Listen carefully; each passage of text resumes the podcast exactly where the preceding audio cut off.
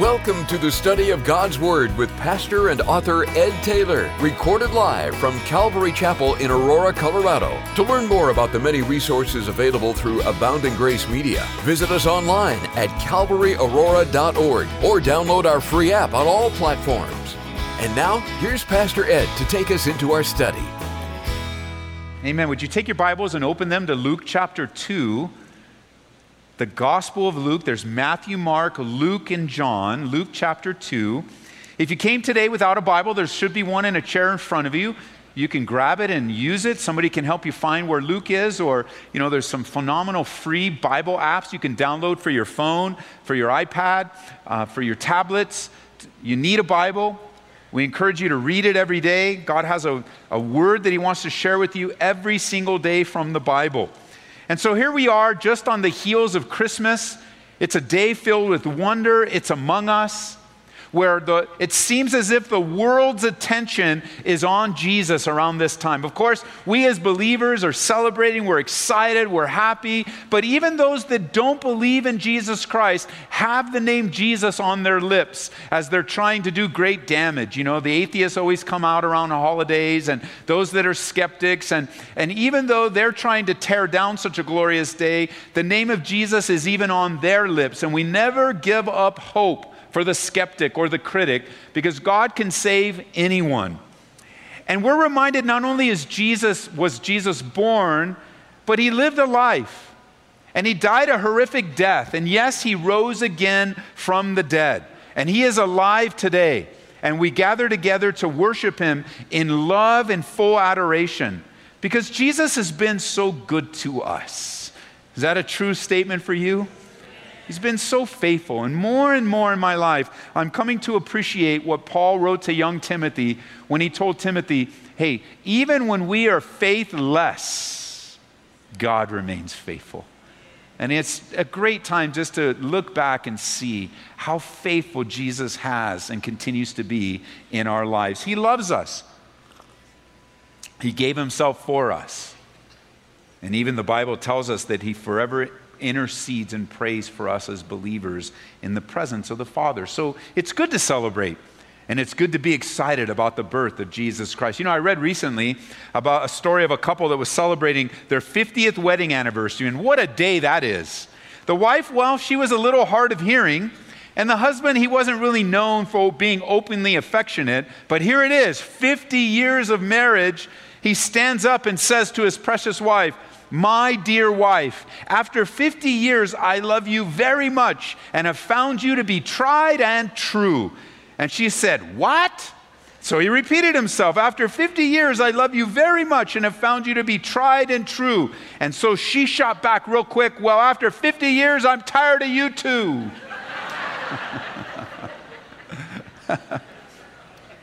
you know, this can be true of a lot of things, can it? We get tired of things that we're familiar with. It's easy to be tired of things that are continuous and repetitious. You know, we can even get tired of Christmas and all that it's become and all that it is.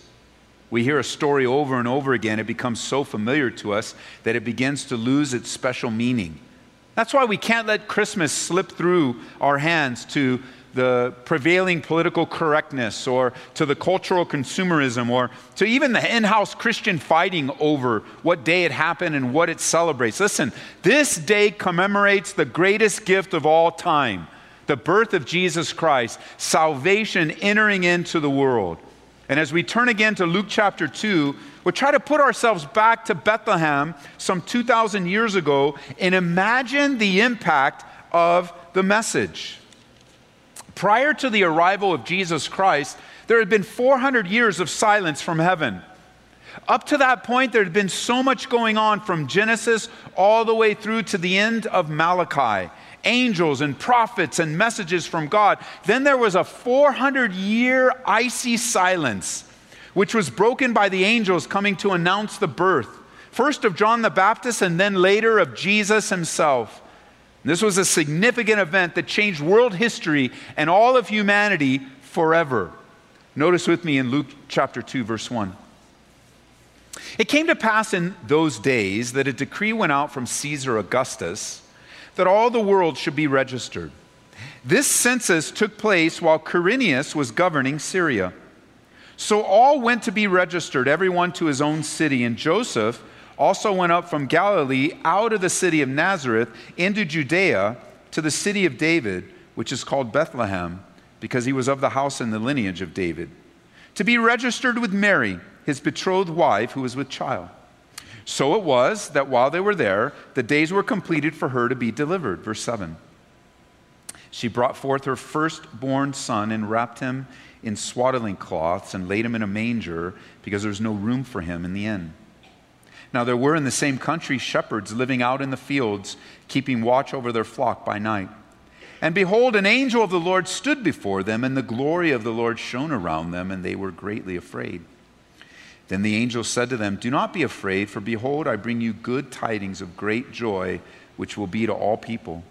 For there is born to you this day in the city of David a Savior, who is Christ the Lord.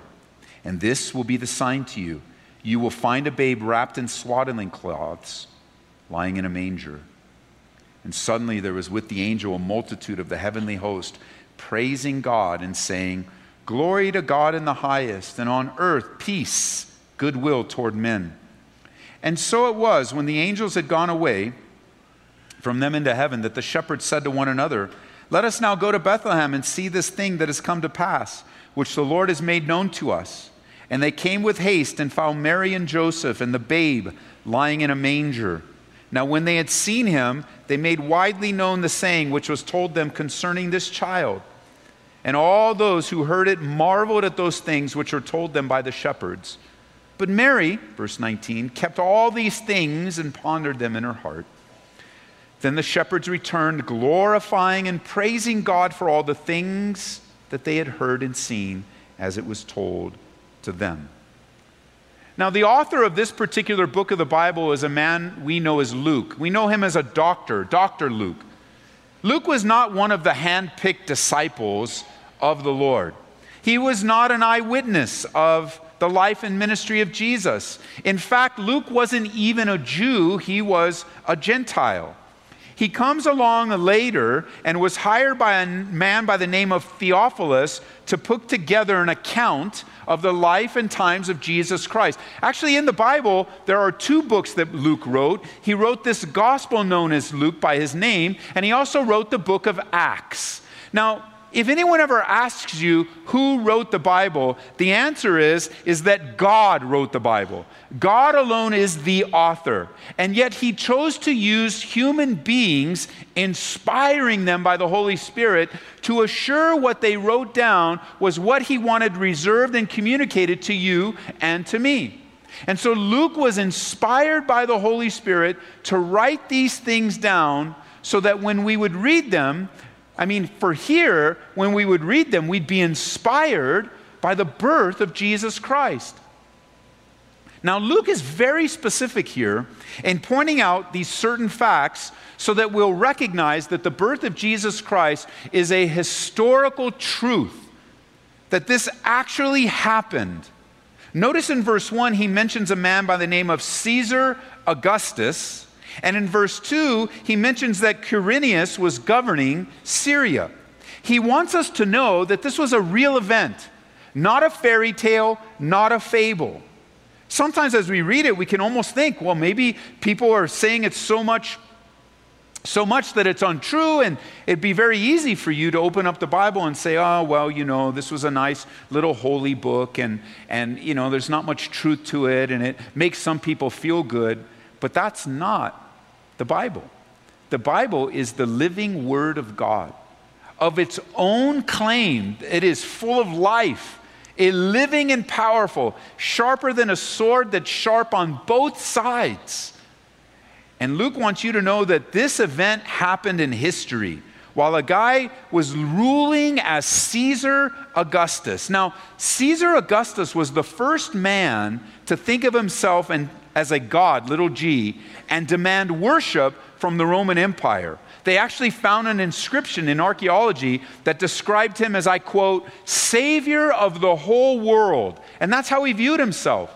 So much so that every year he would demand the subjects of the Roman Empire to go to wherever they set up a statue of himself and take a pinch of incense and spread it on the head of the statue and worship and declare their loyalty to Caesar Augustus, which made it very, very difficult for Christians in the first century because they couldn't do that. Many believers in the first century lost their lives because they refused to bow the knee to Caesar Augustus because they worshiped one Lord and there was only one Savior. There's only one way to the Father, and that's through Jesus Christ, the Son. Now, this conflict really leads to notice what Luke describes in verse 11, where this conflict of not bowing down to Caesar and not saying he's Lord in verse 11, the declaration there is born to you this day in the city of David a Savior who is Christ the Lord. Jesus alone is the Savior. And that's the message that the shepherds would take, the message they received from the angels. That's the, shep- that's the message they would continue to share, declaring that Jesus Christ alone is Lord. He is the true Savior, not wrapped in satin robes, but in swaddling cloths, or literally rags. You know, the story of Jesus, his birth, is not a rags to riches story, it's a riches to rags story. Jesus went from the top to the bottom, not the other way around. Jesus left heaven to come to this earth. He went from being sovereign to a savior, from glory of heaven to a stable prepared for animals. Here's how the Bible describes it in another place, according to Philippians chapter 2. In verse 5, it says, Your attitude should be the same as Christ. Though he was God, he did not demand and cling to his rights as God. He made himself nothing. He took the humble position of a slave and appeared in human form. And in human form, he obediently humbled himself even further by dying a criminal's death on the cross. Because of this, God raised him up to the heights of heaven and gave him a name that's above every other name so that at the name of Jesus, every knee will bow in heaven and on earth and under the earth, and every tongue will confess that Jesus Christ is Lord to the glory of God the Father. You see, Jesus, the ultimate King, the King of kings, left the glory of heaven to come and live in a humble earthly surroundings. He literally gave up everything for us. And God chose this particular moment in history to bring forth a Savior. It was a strategic moment or what we like to refer to, it was a prophetic moment. It was the fulfillment of prophecy on, in more than one. Now, we use the word when we're studying the Bible, prophecy. You might refer to prophecy more in everyday language as predictions. It's one of the things, I would say, it is the thing that supplies the greatest evidence that the Bible is a true document because God goes on record hundreds and sometimes even thousands of years predicting something with specific accuracy, and all of the predictions thus far that have been fulfilled have been fulfilled 100% accurate. God doesn't put a prophecy in the Bible and say, well, maybe one day a baby will be born somewhere, and that baby will then be the Savior of the world. But He predicts it very precisely so that this day is declared by the angel as the strategic prophetic fulfillment of the promise of the Savior. That the promises of God will come to pass. And all of the prophecies that we are still yet waiting to see fulfilled will be fulfilled with perfect accuracy. The birth of Jesus Christ in Bethlehem was no accident. It was not merely the result of a king that wanted taxes but rather it was the sovereign will of God. It was God's appointment, or what we often refer to as a divine appointment. Might I just add that those of you that are here today for the first time, maybe you're here because you were invited or you're here with family, or those of you that might be turned on the radio and you're just flipping through and then you stopped at a, a, an interesting voice with interesting words, this too is a divine appointment. This is God's appointment to remind you or tell you for the very first time with perfect clarity that He loves you. And He proved that love by sending His Son, Jesus Christ, to live for you, to die for you, and that he has risen again from the dead and is alive right now. That if you've ever considered and wondered if God, as you know him, cares about you, whether he maybe even doubt his existence, God made it very crystal clear to look to one place to be reminded of his love for you, and that's the cross of Calvary. Because this baby that was born, fulfilling prophecy, well, he was born to die. And he lived a life and was crucified. One of the worst ways, at least at the time, it was the worst way for a person to die. It was so bad. It was so bad to die on a cross that the Roman government did not crucify its own citizens. You see, this was a divine appointment, this birth. In another place, the Bible puts it this way in Galatians 4 But when the fullness of time had come, God sent forth his Son, born of a woman, born under the law, to redeem those who were under the law, that we might receive the adoptions as sons. And so, picture in your mind Mary and Joseph coming into Bethlehem. She's obviously very ready to give birth. And as they come in, we read in verse 7 that there was no room for them in the inn. And we often refer to a person that we believe was there known as the innkeeper. And wouldn't you know it, people like to argue. This is a big deal for them because they'll come and say, I don't know why you mentioned the innkeeper because nowhere in the Bible is there ever the mention of an innkeeper. And that I would give you, but I would suggest this to you. Wherever there's an inn, there's an innkeeper. And so I think he was there. And I think we have a lot to learn about the Savior of the world having no room made for him at this particular inn. Now, you have to understand, this demand to go back home to be taxed and to be counted was a big deal. So the city is teeming with people. There's an overflow of people that are come, and yet we read that there was no room for Mary, no room for Joseph, no room for the baby no room in this particular inn. We think, how could their heart be so cold? And you know, in many ways, this innkeeper is a lot like people today. It's not so much that he was evil, I don't believe. It was just, he was busy, preoccupied. Isn't that the case around the holidays? Busyness and preoccupation and just being all over the place. I think this guy was interested in making money. I mean, this is an influx of people that isn't normal, isn't regular. And I think that's what's going on with many of the merchants today.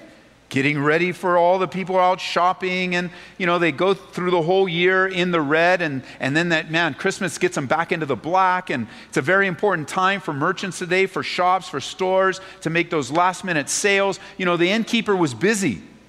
A lot of people were in town, a lot of money was to be made. He didn't want to waste his time, I don't believe, with this young couple that obviously were poor and had nothing. I'm sure if they pulled out a bag of shekels, you know, if they pulled out a bag of bills and said, hey, we need a room. Oh, let me make sure that I'll get you what you need right away. But they were poor. They had nothing. Mary a very young girl. I think another problem with the innkeeper was that he didn't have time. He was busy. I think there are a lot like him today. I mean, you might even voice this. If not voice it, you think it. I don't have time for God. I don't have time for church. I don't have time to teach my kids the Bible or to have family devotions. I'm so busy. You might even use that phrase. I'm so busy. It's not true. You're not as busy as you think. Because notice, in this in your life, I see it in my life. You will always make time and you will always find time for what you deem important in your life. You always find time. If it's important to you, you're going to make it happen. If you want to do it, you'll do it. If you don't want to do it, there's always a convenient reason why you haven't. Sometimes that's just being busy. Oh, it's not that our lives aren't filled. The question is, what are our lives filled with? You know, there's a lot of differences in this room today, a lot of age difference, there's different ethnicities here, we live in different places, we have all sorts of differences economic, drive different cars, take the bus, whatever it might be, there's a lot of differences. But there's also something that we all are the same. while there might be many differences, there's some, something that we all share in common exactly 100%, and that's this we all have the same amount of time. There isn't anyone here that has more time, and there's not anyone here that has less time. We all have the same amount of time. And what's different with our time is how we choose to use it. And you know, we come up on a new year and we have to ask ourselves, looking back on our previous year here in 2018, did we use our time wisely? Only what's, you know, only one life will soon be passed. Only what's done for Jesus will last. Well, what was done for the Lord this previous year? What changes need to be made? You know, a lot of people think they don't have time for God, but you make time for what really matters. And what really matters in your life?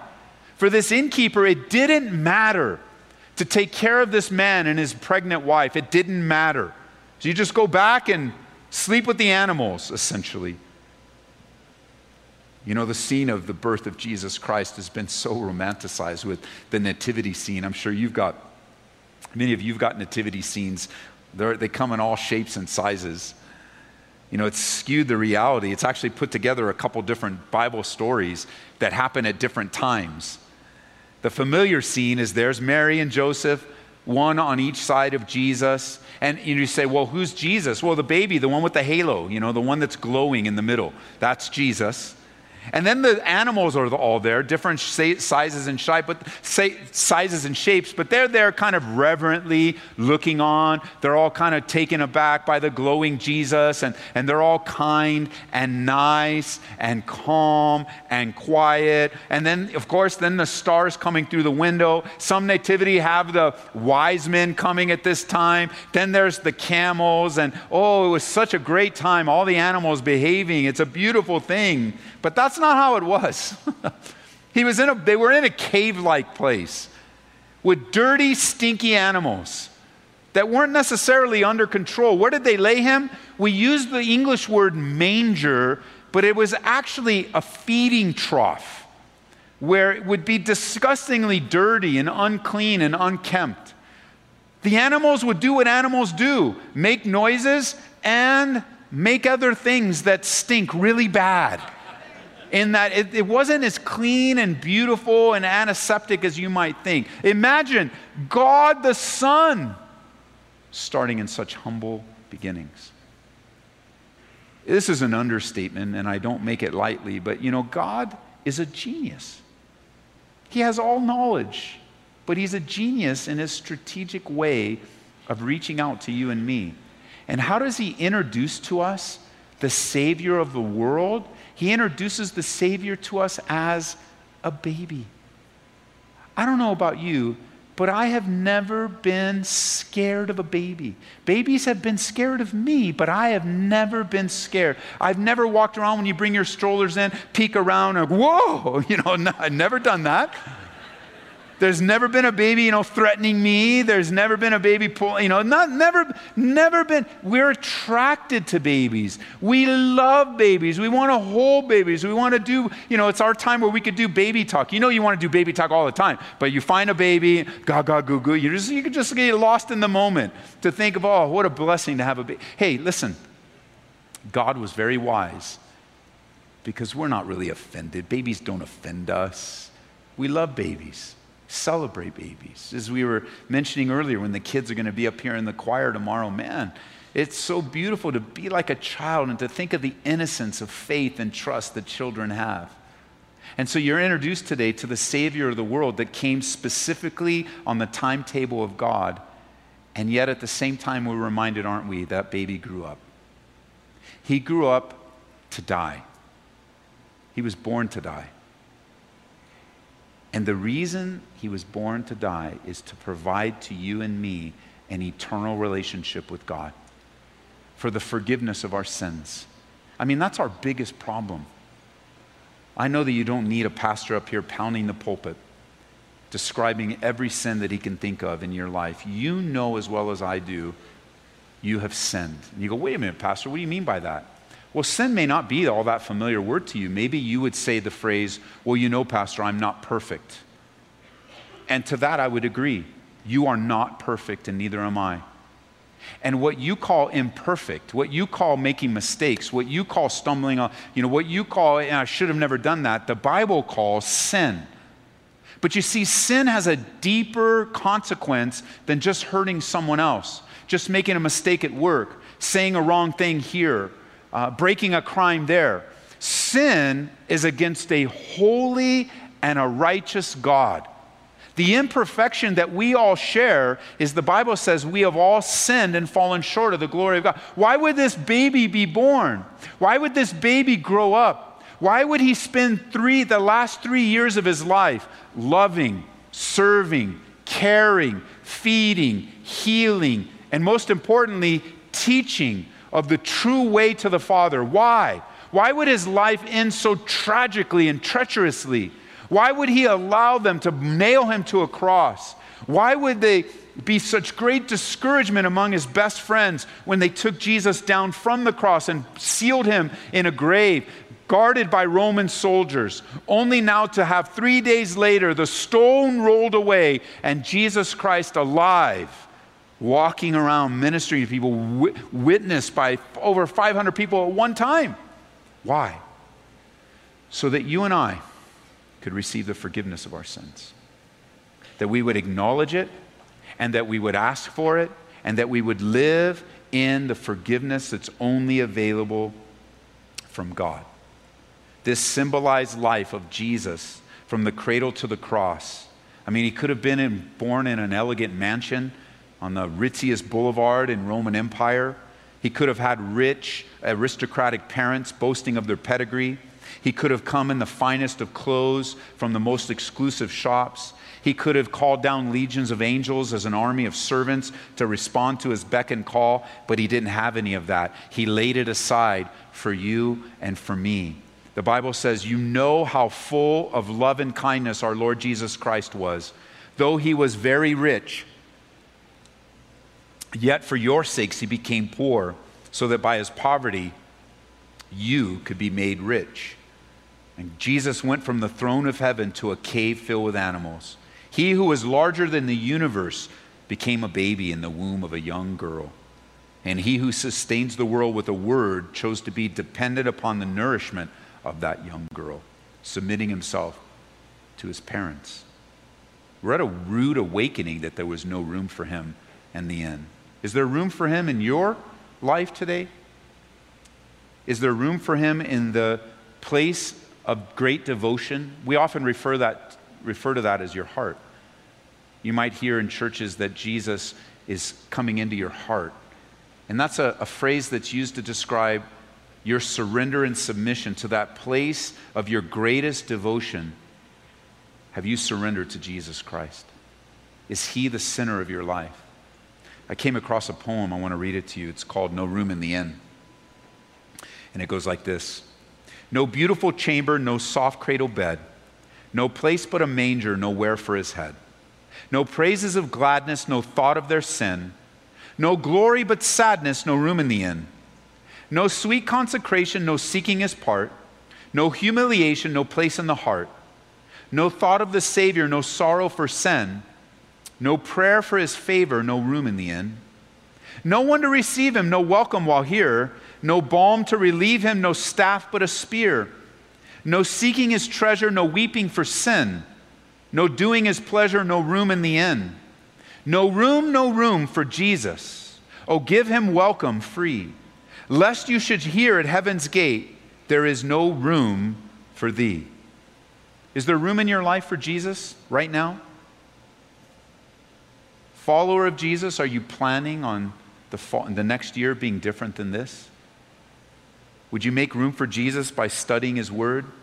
Would you carve out each time, time every day for Bible study and prayer?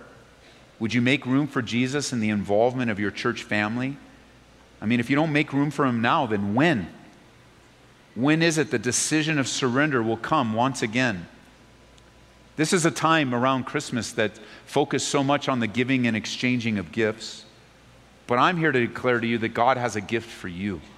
It's a very important gift. It's the ultimate gift. It's the only gift that really keeps on giving. A gift that will never wear out, never grow old. In fact, it will become more precious to you with the passing of time. Think of what God has done. He has given everything that He possibly could give in the gift of Jesus Christ.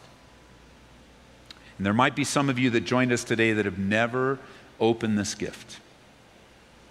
It's the greatest gift that's ever been waiting for you. It's not under a tree at your home, it's right in front of you now. It's the forgiveness of every sin you've ever committed. It's the guaranteed hope that when you die, you'll go to heaven. It's the assurance that you will have meaning and purpose in life. It's a settled eternal hope.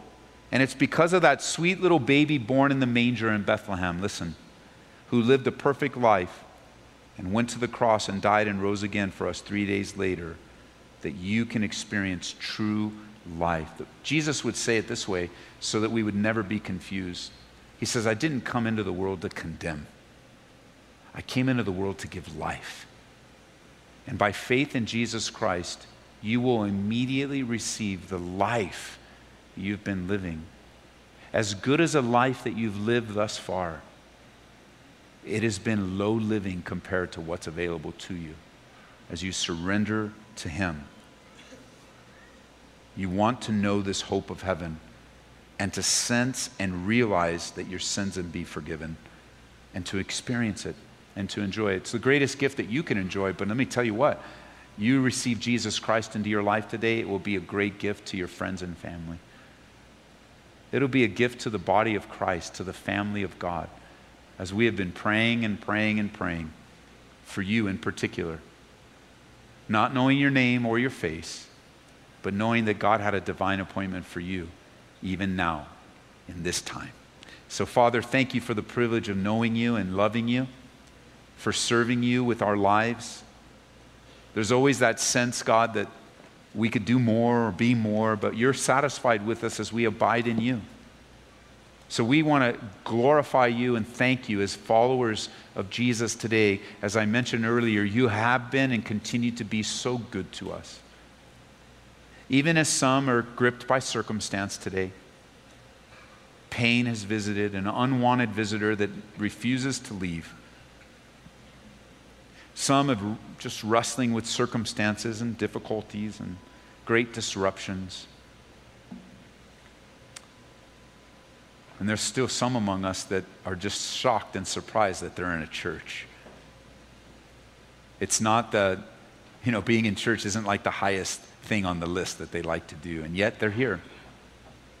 And you've declared to them your love, and you've declared to them their need. And now we just pray, God, that they would respond, that they would surrender, that they would receive the gift of eternal salvation, the forgiveness of sin. To enter into a real relationship with a true and living God. Um, to make room for you and not go down like this innkeeper, missing out on a glorious event because he didn't make room. And so, as we're playing as a church, if you're here today and you've never given your life to Jesus Christ, I want to invite you to do just that. We've gathered together just for that purpose to remind you of the love of God and the birth of Jesus Christ, but more importantly, to remind you of God's love wanting to enter into a forever relationship with you. So if you'd say to me today, Ed, I'm ready on this day, right in this moment, to confess my sins before God and to receive his forgiveness, I'm going to invite you, if that's you, would you just stand to your feet? I'd like to pray with you. And we'd like to be happy with you and rejoice. So I am. I'm calling you publicly to respond to the invitation today. One of the things you find out about Jesus, God bless you, is that he loved to call people publicly. Because your life is public. It's public to a few, public to many. You have a family, you have friends, you live in a community, you work. You have a public life.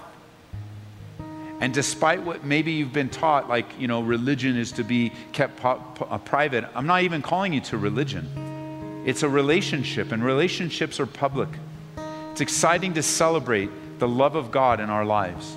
And so I'd say if that's you, just respond. Maybe you're downstairs or out on the radio, and obviously we don't see you, but standing doesn't save you anyway. So the reason I'm calling you public is so we can be happy with you. God can save you anywhere. He can save you laying on a hospital bed. He can save you in a concrete cell. He can save you in a kitchen or in a car. It doesn't matter. But for the sake of us in the room, we get to be here with you and be excited. And so, is there anyone else that would say, That's me, Ed? And even if I don't see you because of the lights and such, don't worry about it. God sees you. And He knows. Because He's had this day planned all along. This is no surprise to Him. That His love has been constantly gnawing at you, constantly coming to you, hasn't it? It's just been this glorious day of what we would call the culmination of the work of God, and it's just the beginning. Jesus would refer to this moment as being born again. And so today we invite you repent of your sins. The word repent means to turn away from. Confess with your mouth the Lord Jesus. Believe in your heart that God raised him from the dead and you will be saved. That's the promise of God. And so join in with me. I'll lead you in a prayer where you can talk to God, where you can fulfill that. You confess with your mouth that belief you have in your heart. And you could say something like this God, I admit that I've sinned against you, and I ask you to forgive me of all of my sins. I believe you sent Jesus to live for me, to die for me, and I believe he rose again from the dead to save my soul. And I commit to following you with my life from this day forward. I turn away from my sinful past and ask for your help, God, to stay away from it. And Father, I know anyone that comes to you, your Bible says you won't push them away. And while we don't know the condition of hearts or what's going on in the lives of people right now, we just know this. When people respond, angels rejoice, and so do we. And love hopes all things, so we hope in the agape love of you, God, that these decisions are to follow you are real and genuine, especially in these last days in which we live. A fresh outpouring of your Holy Spirit on your church, moving toward revival, a reviving of our hearts, a reviving of our lives. That, that Lord, we can't do anything going backwards but we can surely change going forward. Forgetting those things that are behind and pressing forward to those things that are up ahead.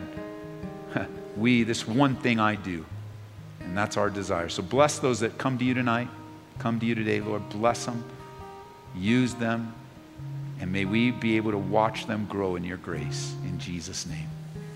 Amen. We pray that you've been encouraged by this Bible study delivered live from the sanctuary of Calvary Aurora. For prayer or a copy of this study, call us at 877 30 GRACE. That's 877 304 7223. Or visit us online at calvaryaurora.org. Be blessed as you worship Jesus this week